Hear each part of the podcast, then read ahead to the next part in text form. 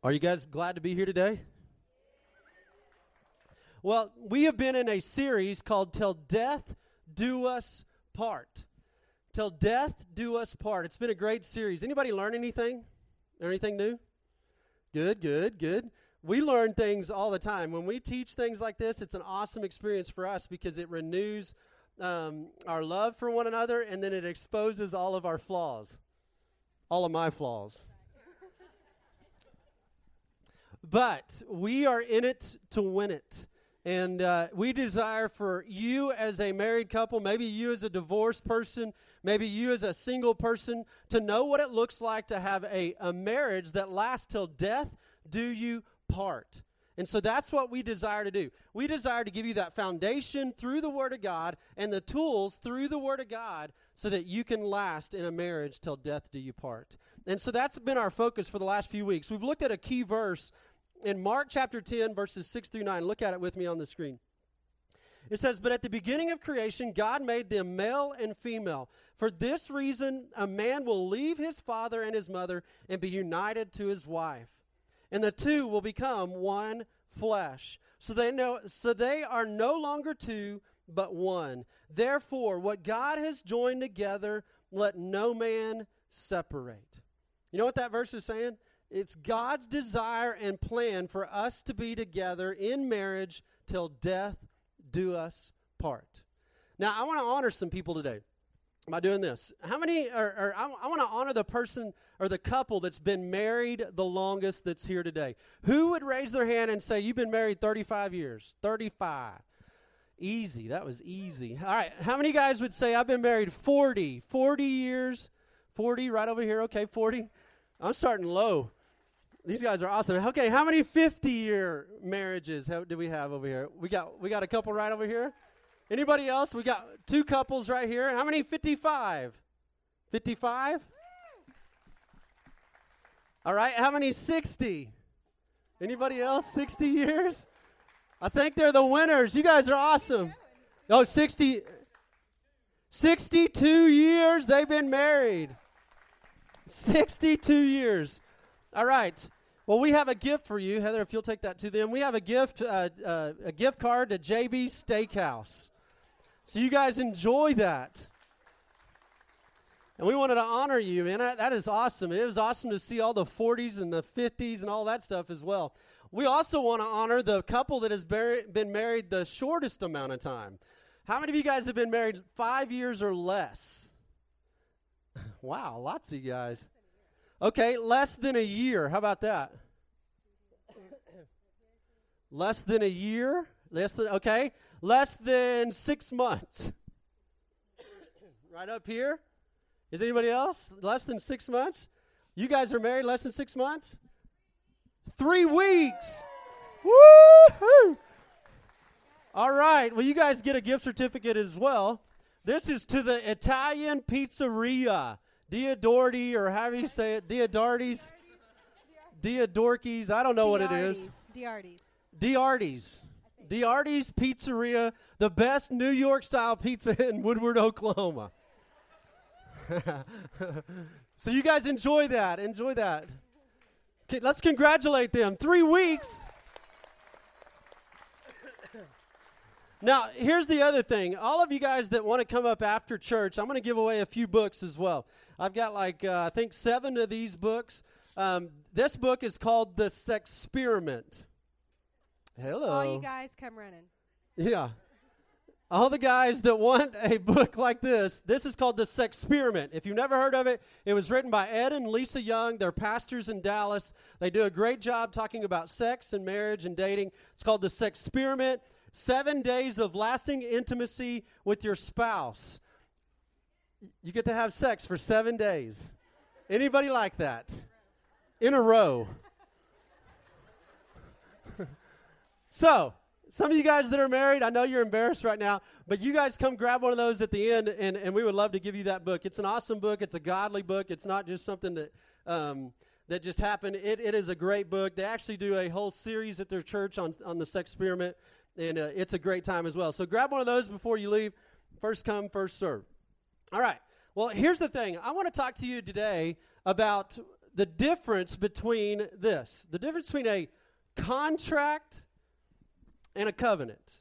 Now, anybody ever signed a contract? Raise your hand if you've signed a contract. If you own a home or if you bought a car or anything like that, you've signed a contract. Here's the thing about a contract a contract. Um, a contract can save your butt. How many of you guys have ever been in a situation where things went south in a deal that you made, but the contract saved your butt? Yeah, I mean, it's a contracts are good. My dad always taught me, hey, put it in writing. If you're going to make a decision, put it in writing so that you can have that contract, which in in some cases can be, you know, be helpful. Well, what's the point of a contract? A contract in many situations are written and signed out of this. Now, you may not think this, but this is what I think. I, I sign a contract out of mistrust.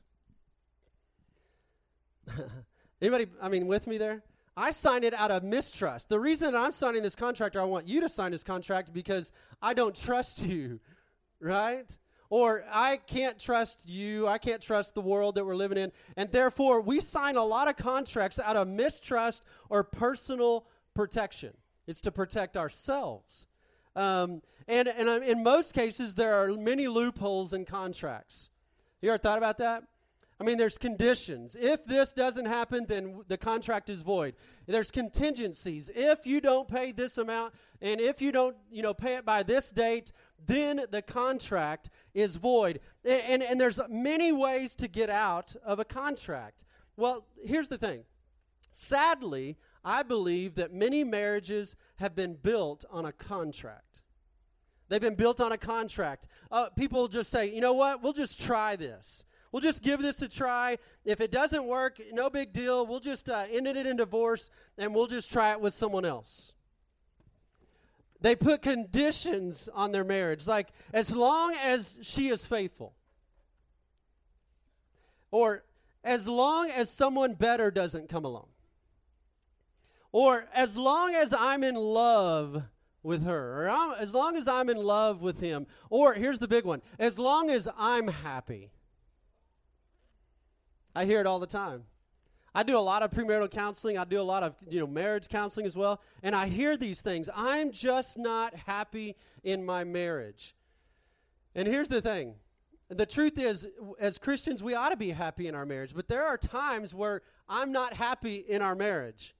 Do you do you agree? Are you are there times when you're not happy? Or are you satisfied the whole time, babe? The whole time. Oh, okay. No, there's lots of times. Lots of times that she's not happy. All right, let's stop right there. That's enough. Well, here's the thing. Today we are going to give you and show you a better way to have a marriage. And here's the key word. I believe there's a better word than a contract for marriage, and here's the word covenant. A covenant. You say, well, what's a covenant? Well, a covenant literally means coming together or a bond. And guess what? In the Word of God, the word covenant is used over 300 times. 300 times. Let me share with you the differences between a contract marriage and a covenant marriage. Here's some examples. A contract marriage says this I take you for me. A covenant marriage says, I give myself to you. You get it? A contract marriage says, You had better do it. But a covenant marriage says, How may I serve you?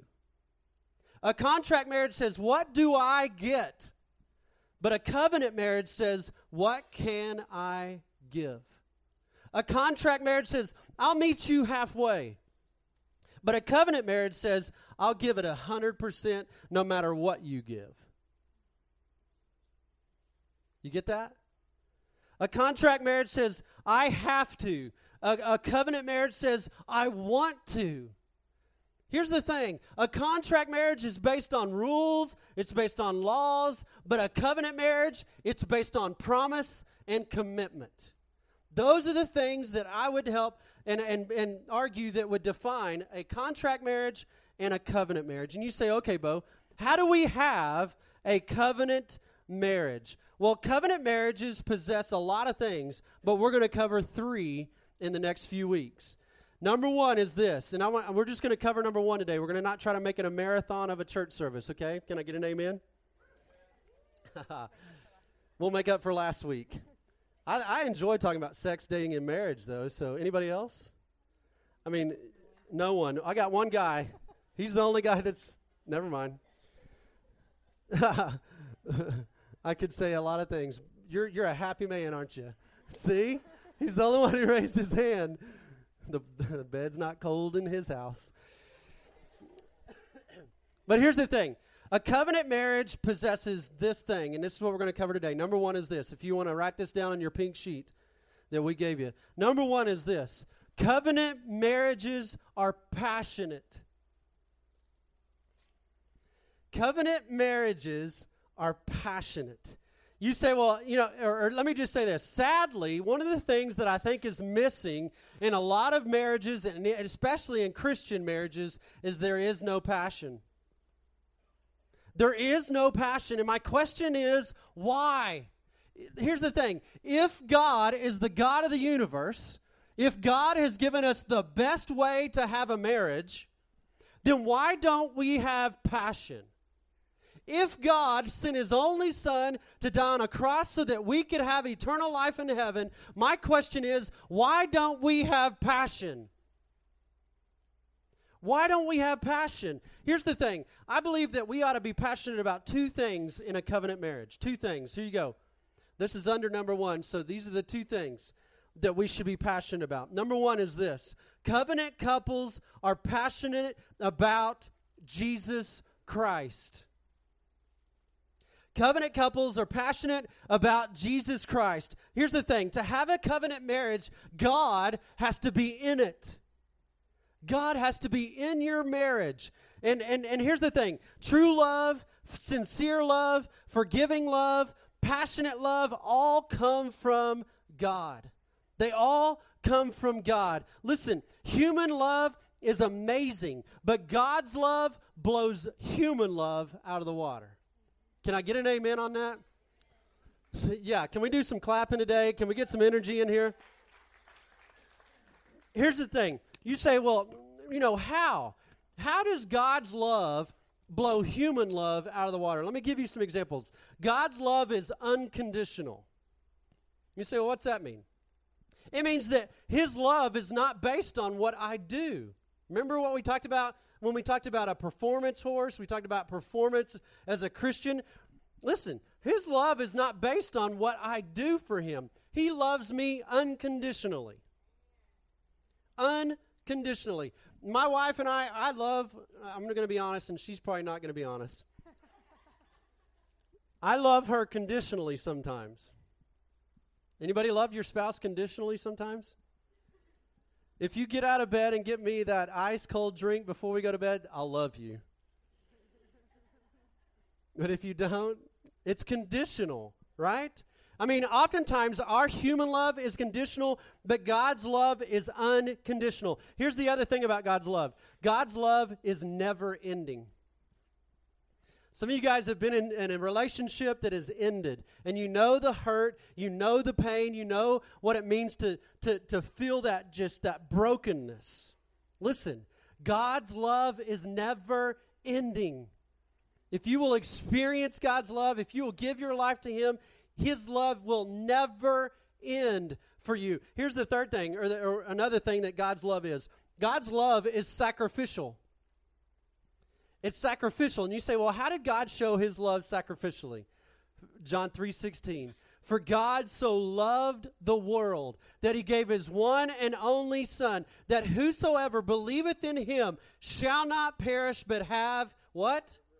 Everlasting life or eternal life. God loved us so much that he sent his only son. I have two boys and I ain't going to send them for you for nothing. I'm not going to, you know, crucify my sons for you, but that's how much God loves us. He sent his son so that we can have forgiveness, so that we can experience the love of God. You know what that is? That's passion. That's love. And so here's the thing in light of God's love for us, we should be compelled to love God.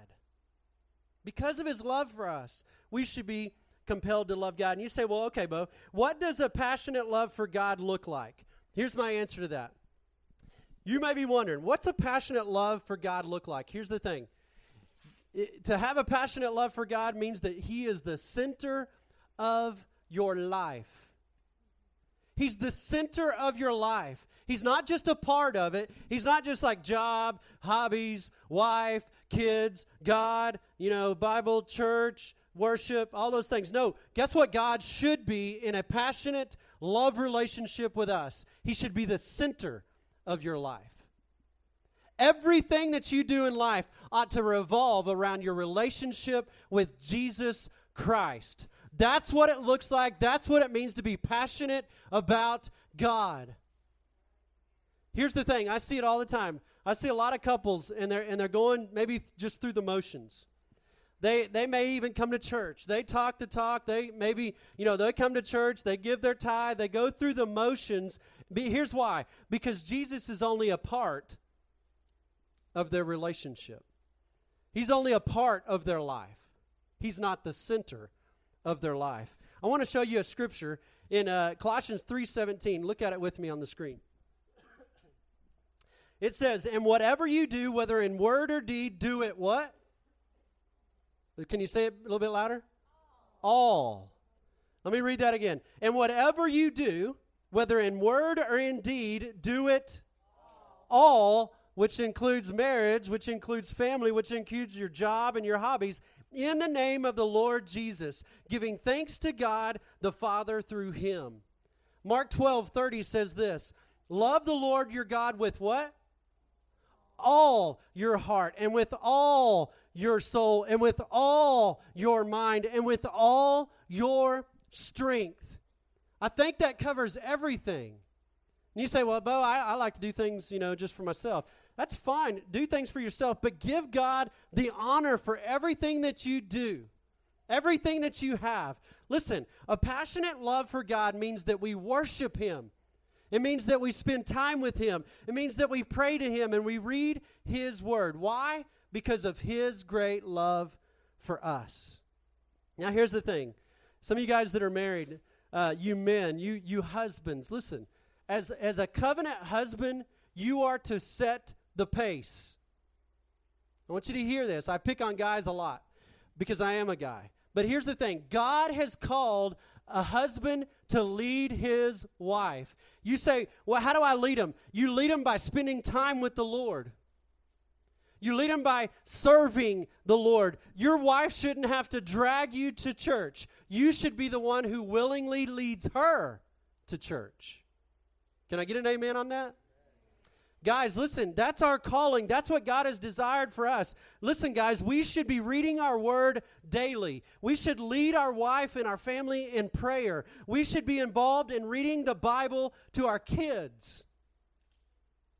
Because that's what God has called us to. That's what a covenant husband does. And a wife does the same thing. And a lot, and some of this, I mean, it looks the same for all Christians, whether you're married or not. Um, as far as wives, we should also be loving, serving, and spending time with God through prayer and Bible study. That's a personal thing that all Christians should be doing. Um, wives, we should be setting a godly example for our children and teaching them the Bible, instilling biblical morals in them. We should have a loving, listen to this, and respectful attitude towards our husbands. And if you look that up, I mean, that just means to respect them means to admire or esteem them. So, in other words, we should be on our husband's side. We're a team, and we should um, encourage them and be on their side as a team. And that's what a covenant wife should do. So, in a, in a covenant marriage, we're going to wrap up number one. we should, we must first be passionate about our relationship with Christ, and then Number two is this.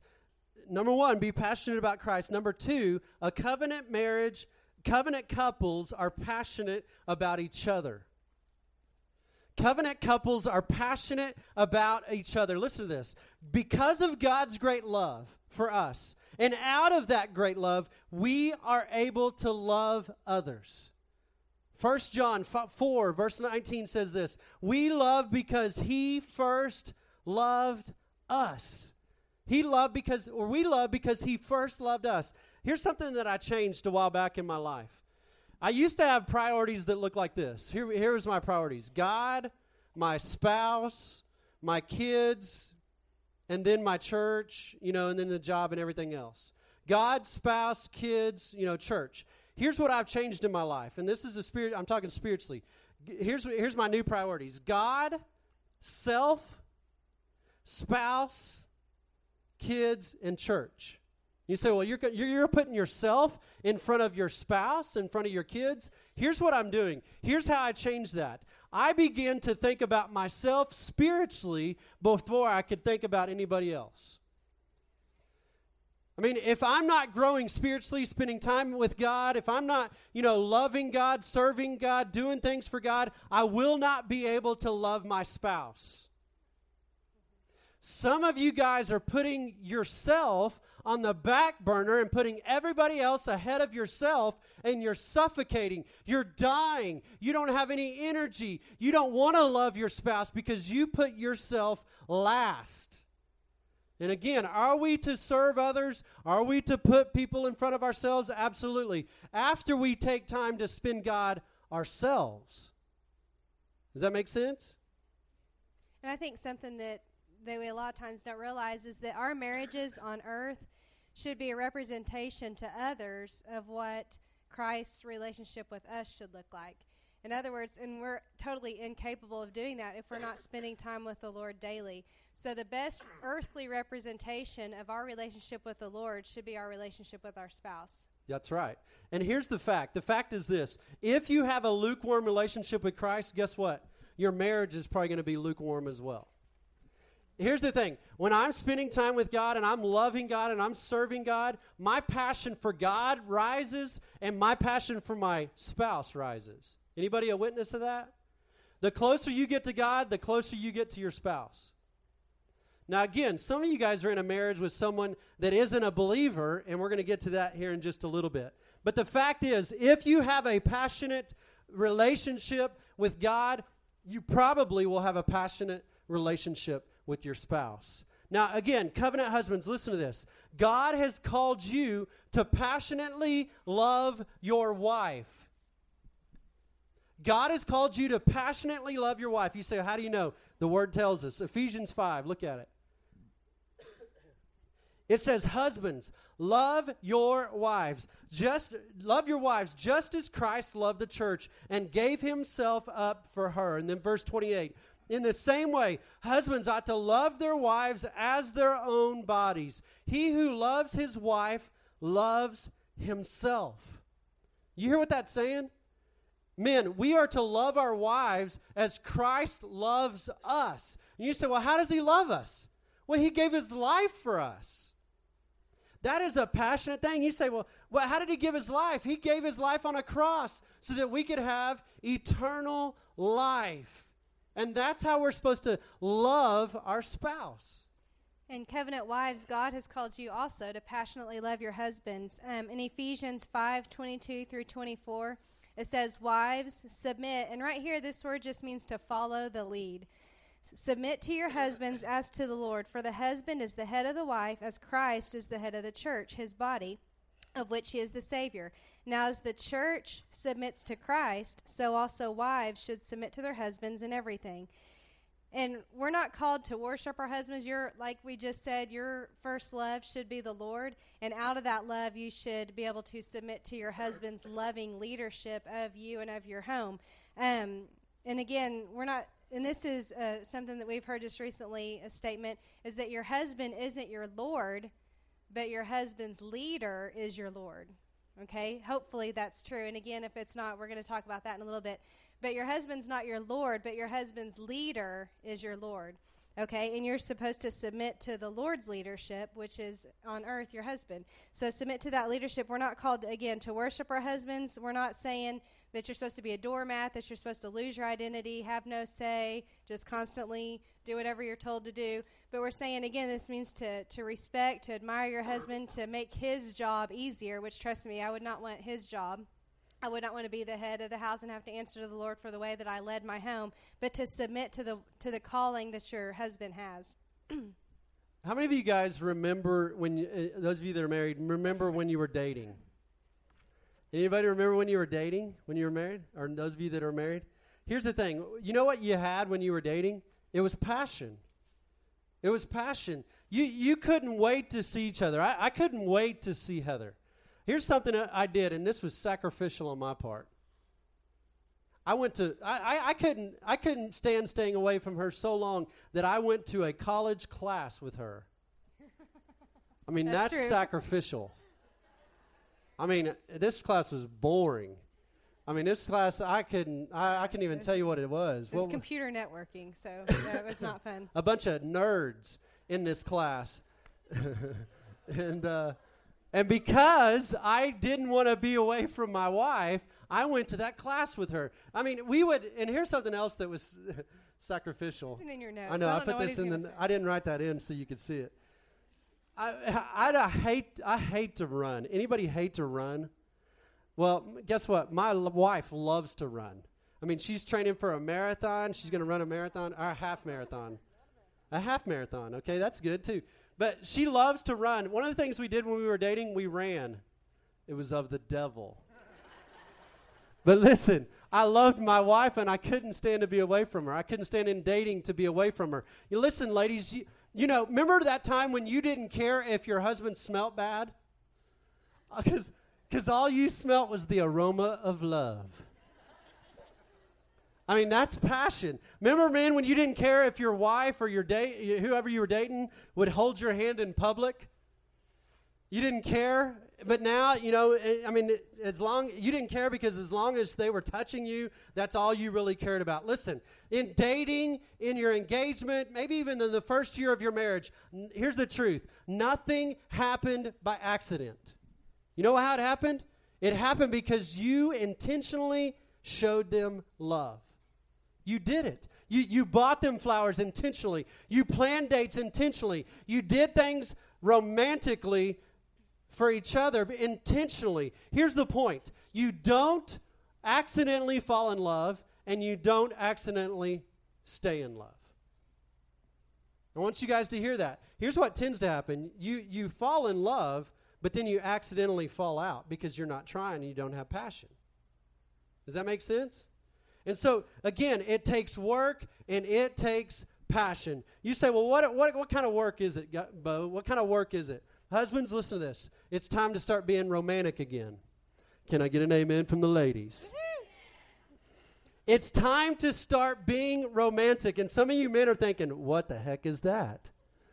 What is it to be romantic? Well, if you will read the, the, the book of the Bible called Song of Solomon or Song of Songs, it will show you how to be romantic. And I, I just challenge you, steal everything from that book.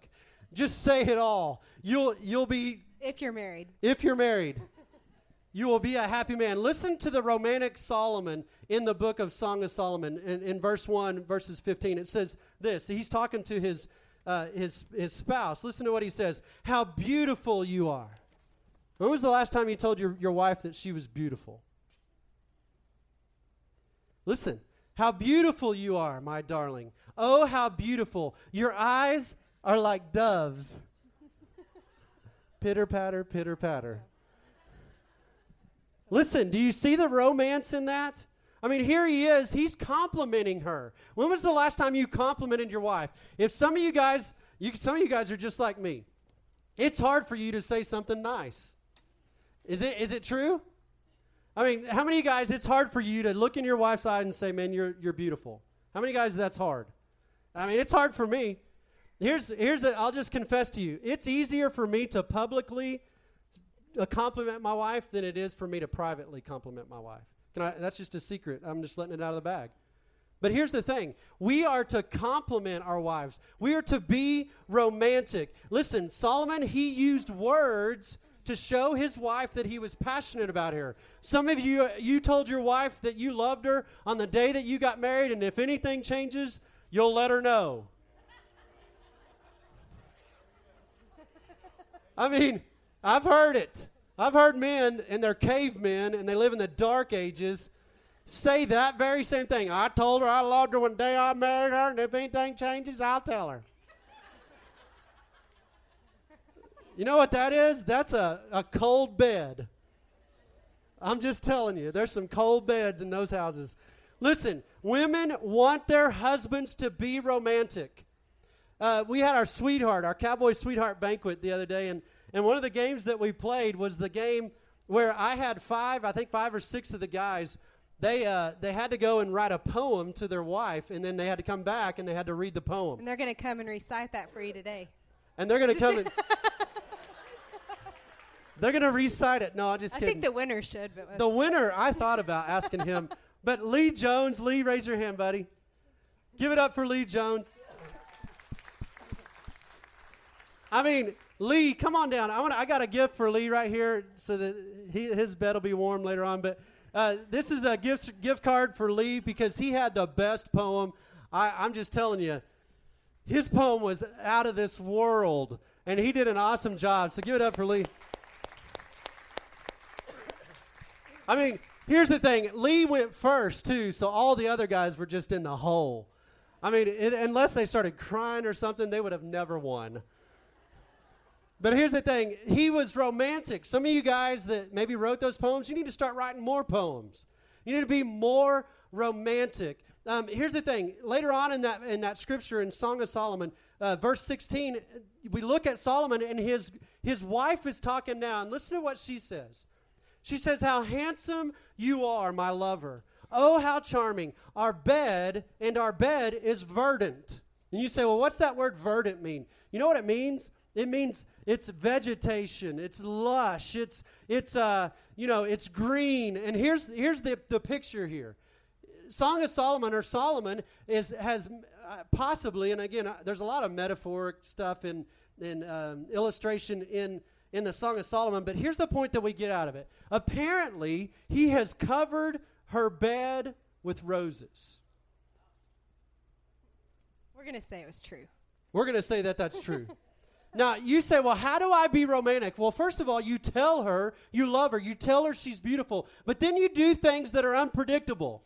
Maybe you need to go buy a dozen roses and tear all the petals off and put them on the bed. Amen. And then just put a little whatever his name is, let's get it on. That's what I'm talking about. Who was it? Marvin Gaye. That's what I'm talking about. Get a little Marvin Gaye on. And, uh, you know, but here's the thing he covered the bed with roses. M- remember, guys, listen to this. Making love to your wife starts outside of the bed.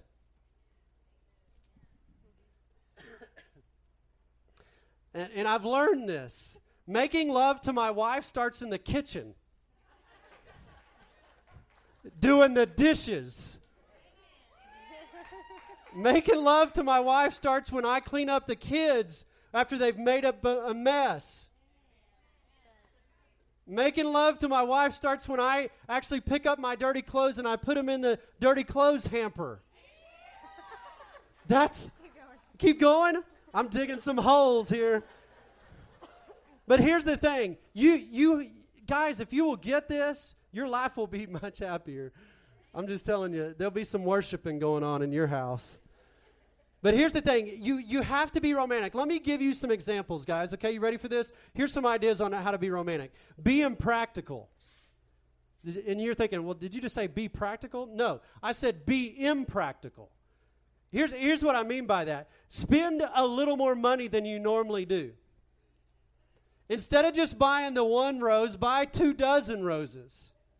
Instead of, you know, expecting her to, to like the way you smell, even though you smell like a cow, put a little cologne on. Amen? I mean, be impractical. Maybe some of you, not you guys, and listen, this is true for all of us guys. We got that favorite t-shirt that we go to bed in. Anybody with me? Or that favorite pair of boxers that we go to bed in, and it's got like holes in it. I mean, the, the pits of your, you know, I mean, the, the, the stains on your shirt. I mean, listen, guys, girls don't like that. Amen? My wife and I, and I'm just telling on myself, she bought me a brand new pair of boxers because I've worn the same ones to bed for about 50 years. She bought me, huh? She bought me seven pair. that's, good. And she bought me some shirts that she liked, and I go to bed in the shirt that she likes now, not the shirt that I like. Here's another thing be impractical in this way go shopping with her. Can I get an amen? And here's the thing, guys don't just sit on the bench at the mall and eat a cinnamon roll. Actually, go in the store and help her pick something out. Amen? Can I get some amens from the ladies? Listen, don't be predictable. Be unpredictable. Don't always go eat a steak and potatoes. Go eat some salad and chicken. Support the chicken farmers. Because that's what she likes. Listen, guys, we ought to be romantic. This shows that we are passionate about our wives, and that's what a covenant husband does. Okay, so covenant wives, you know what we're going to talk about now, right? Covenant wives are to, are to be passionate about their husbands. and again, we can turn to Song of Solomon, chapter 7, verses 10 through 13. It says, I belong, this is the Shulamite woman speaking right here. I belong to my lover, and his desire is for me. Come, my lover, let us go to the country. Let us spend the night in the villages. Let us go early to the vineyards to see if the vines have budded, if their blossoms have opened, and if the pomegranates are in bloom. There I will give you my love. The mandrakes send out their fragrance, and at our door is every delicacy, both new and old, that I have stored up for you, my lover. So, passion to a man usually involves what? Sex. Thank you for not being afraid to say Can that. Can we say that again? Let's say that again. Passion to I don't want you guys to miss this. usually involves Food. we got some food That's going on over true here. Too. Um, and let me just speak on behalf of the men. This isn't a male chauvinist thing. This is a God thing. This is the way that the Lord has wired men, just like He's uh, wired most women to be emotional Amen. and to um, enjoy the romantic side of things. He has wired men to um, be all about sex. So, based on some research that we found, this isn't just stuff we've made up. Here are some facts about men. Number one, men are visual. Okay? And- Amen. And, we'll talk more about this in the next week. Can I give them an instance on this? My wife, she uh, she bought me some new underwear. Guess what we did when we went to Fort Worth? We went to Victoria's Secret. and that's the store that I went in and I didn't send I didn't sit out on the bench and eat a cinnamon roll. Though he was a little embarrassed to be in there. I asked if I could go into the dressing room, my friends. Okay. All right, moving on. Men Um, Men are visual. Ladies, you need to realize that. We're going to talk about it. I'll let you go. Go ahead. Okay. Sorry. Men think about sex twice as much as women. If a man's sexual needs are met, they will be more emotionally involved with their wives. You need to hear so that, ladies. remember that. Yeah. If a man's sexual needs are met, they will be more emotional with their wives. And men have approximately 18 sexual thoughts a day. 1800? I- I'm surprised it wasn't more.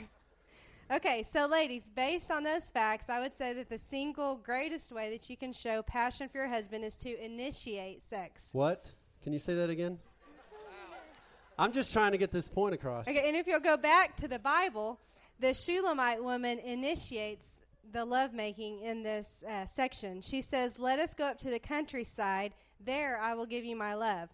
and since we're a cowboy church, we can relate to being married to a bunch of cowboys. He probably really enjoyed going to the countryside. So Amen. to me, this what I got out of this was that they weren't in the bedroom, um, and this tells me that she was trying to keep things in their marriage fresh and exciting. She was doing something different. She was putting some effort into it. She was using her mind and thinking about what would please him, and so that's you know there's an idea for you. And also, if you read the beginning of chapter seven. Um, she it's it's said that she danced for Solomon. So there's another idea. women, Amen. since- since they're visual. But um, in the first few verses of chapter 7, he compliments every feature. I mean, if you go back and read that from her navel, I mean, he's complimenting every specific feature on her body. So, what this tells me was that she probably wasn't in her sweats and her granny panties. Amen. Okay, she she had thought about what uh, he liked, and um, he was compl- he was complimenting her. So kudos to him. But so word of encouragement again is to not throw away the Victoria's Secret when you get married and break out the granny panties, but to keep you know don't don't just toss Keep it going out. to Victoria's Keep Secret. going. Get an angel card. um, Okay, and we also want you to to realize back on that fact the if your husband is not emotionally involved with you, maybe it's because his sexual needs aren't being met. So I would say that the opposite of that one fact, it says if a man's sexual needs are met, they will be more emotionally involved. I would say that the opposite of that is true as well. If your husband has shut down, he does not talk to you, he's not emotionally involved in your relationship, then I would look at your sex life and see if he is uh, possibly not satisfied there, and maybe that is why um, he's not as emotionally responsive as you would like for him to be. And let me give you an example of this. How many of you guys own or, or have a hot wire at your house? You got hot wire, like around your pins for your horses or your calves or whatever. No hot wire. All right, at my house, we've got hot wire. Now, here's the thing I can push my horse into a hot wire one time. Guess what he'll do next time I try to get near the hot wire? He won't, he won't get near it. Here's the thing, is ladies, listen to this. If you say no to sex way too often, it's like pushing your husband into the hot wire. Here's the thing. You, you think, well, what's, what do you mean by that? Listen, it, just like a horse or a dog or any kind of other animal will shy away from that hot wire once they've been zapped by it. Listen, when you say no to sex too often, it's just like that. And listen, ladies, you, you may be thinking, well, I want to have sex. Well, listen, he is so gun shy because you've said no so many times that he doesn't even want to come near you. And ladies, listen to this. For you to say, well, I don't have to have sex every time he asks, that's true. But here's the here, can I just say if you've had a horrible day, ladies, your men shouldn't just try to, you know, make you have sex. Listen, it's not that's not biblical. But here's what is biblical. Plan a rain check. Plan a rain check for sex. Ladies, listen, the greatest thing that my wife does for me, and, and this is maybe a little too intimate. Are you scared? When, it, when I initiate sex, and I'm not going to try to get myself in trouble. I'm going to try to be godly right here. When I initiate sex with my wife and she has had a horrible day and she says no, guess what she says? Let's wait till the morning. Let's wait till tomorrow after you get off work.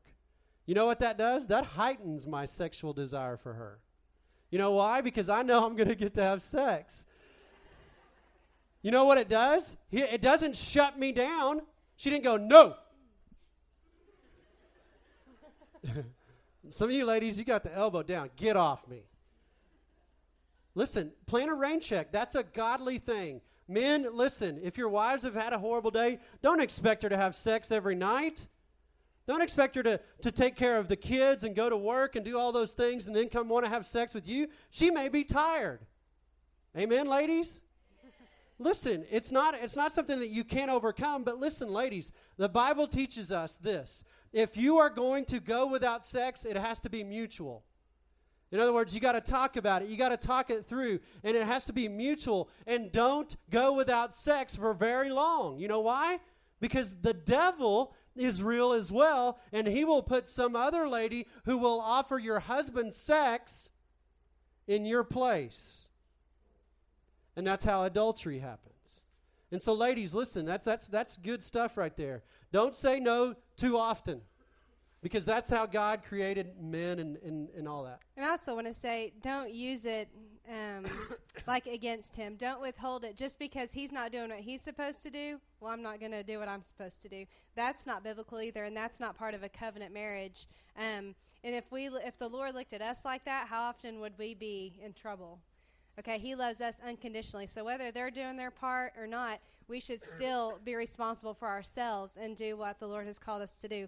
So if you have said no to your husband, you know, way too many times and he's afraid of the hot wire and he's afraid of getting zapped, the best way to get over that is to stop making sex excuses and start making love. Okay? So Amen. Can you say that again? I want to hear that again. I love that. Did you hear what she said? Stop making sex excuses. Mm-hmm. You get it? Sex excuses? And start making love. That's what passion looks like. That's what uh, a covenant marriage looks like. Listen, covenant marriages are passionate. They're passionate about Jesus and they're passionate about each other. Now, here's the thing, and this is what I want to close with. I want Olivia to come and Raymond, you guys come on up. Um, here's, the, here's the thing some of you guys are here today, and the truth is that you're passionate about Jesus Christ, and you're even passionate about your spouse, but your spouse isn't passionate about Jesus Christ. In other words, you've married someone that maybe doesn't know Christ. You've made the mistake of being unequally yoked. And you have a passion for Christ, but your spouse doesn't. Here's, here's what I, and you say, well, how do I have a covenant marriage with someone that isn't passionate about Jesus Christ? Here's my answer love the hell out of them. Love the hell out of them. And you say, Well, are you cussing, Bo? No, I'm not even talking about that. I'm talking about spiritually, you need to show them the love that God has shown you. It's not through nagging, it's not through making them feel like a jerk. It's through loving them. It's through showing them what it looks like to have a personal relationship with Christ. Let's look at one more scripture. I think there's another scripture, First Peter. Is it up there? Yeah, wives, listen to this. Wives, and, and, this can refer to husbands as well. Wives, in the same way, be submissive to your husband, so that if any one of them do not believe in the word or in God, they may be won over without words by the, by the behavior of their wives. When they see the purity and the reverence of your life, you say, How do I win my unbelieving spouse to the Lord? How do I show them the love of God? Listen, you love the hell out of them. You show them your love. You show them God's love through everything that you do. There's a song that, that we're going to sing, and Olivia's going to sing it, and Raymond's going to play it. It's called Love the Hell. And it's, it's by Joey and Rory. It's a great song, and it, and it, and it goes with, this, uh, this point. So you guys listen to this song.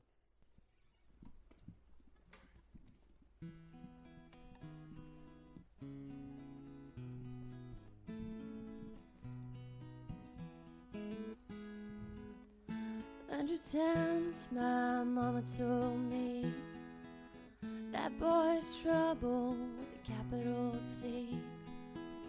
You'll never change him, I know he's kind, but I didn't pay her any mind.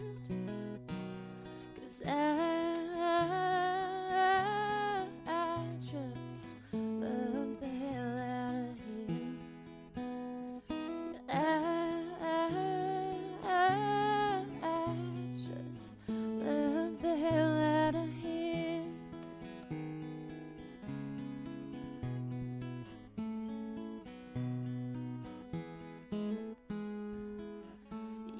go out on the town, close every single beer joint down.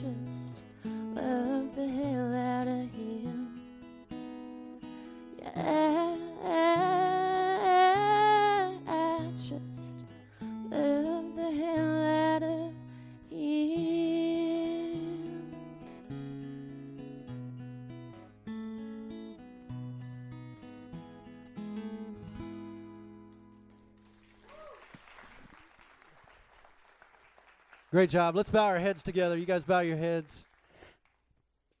I want to close by just saying this. Many many of you guys are maybe here today and and you're single and you're going, "Well, what does this have to do with me?" Listen, can I just encourage those of you that are single, you need to be working on your passionate love relationship with God.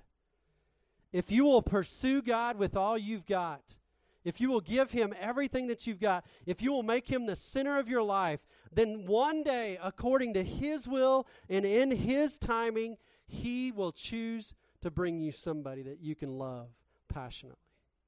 And so maybe you're single and that's what you need to be focused on. How can I love God? How can I serve God? Some of you guys are married and, and you're, you're passionate maybe about God, but you're not passionate about your spouse. Listen, the, the best thing that you can do is stop being lukewarm and recommit your love to Christ and recommit your love to your spouse. Maybe you need to stop asking, What can I get? And, and ask, What can I give? Maybe you need to stop giving just 50% and start giving 100%.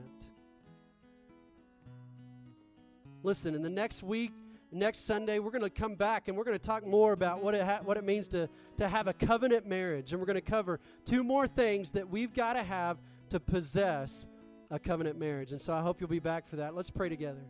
Lord, thank you so much for your word. Thank you for how it shows us that, that you are passionate about us. And Lord, if there's someone in this, this barn today that ha- doesn't have a relationship with you, I realize that, I, I, I hope that they realize that you're not mad at them. You are madly in love with them. And so, Lord, if there's someone in this place that needs to know you personally, so that they can have that passionate relationship with you. I pray that they would find me, that they would find one of our elders, one of the leaders in this church, so that they can learn how to come to know you personally through your Son, Jesus Christ. Lord, for those of us that are married, I pray that we would have you at the center of our, our relationship, you at the center of our family, you at the center of our job. Everything that we do, I pray that you would be at the center of it. And Lord, give us passion for our spouses. Help us to, to go above and beyond serving them. And we thank you for the gift of love, and we pray that you would just show us what that looks like and as we continue to look at what it means to have a covenant marriage. It's in your holy name I pray. Amen. Thank you guys for being here.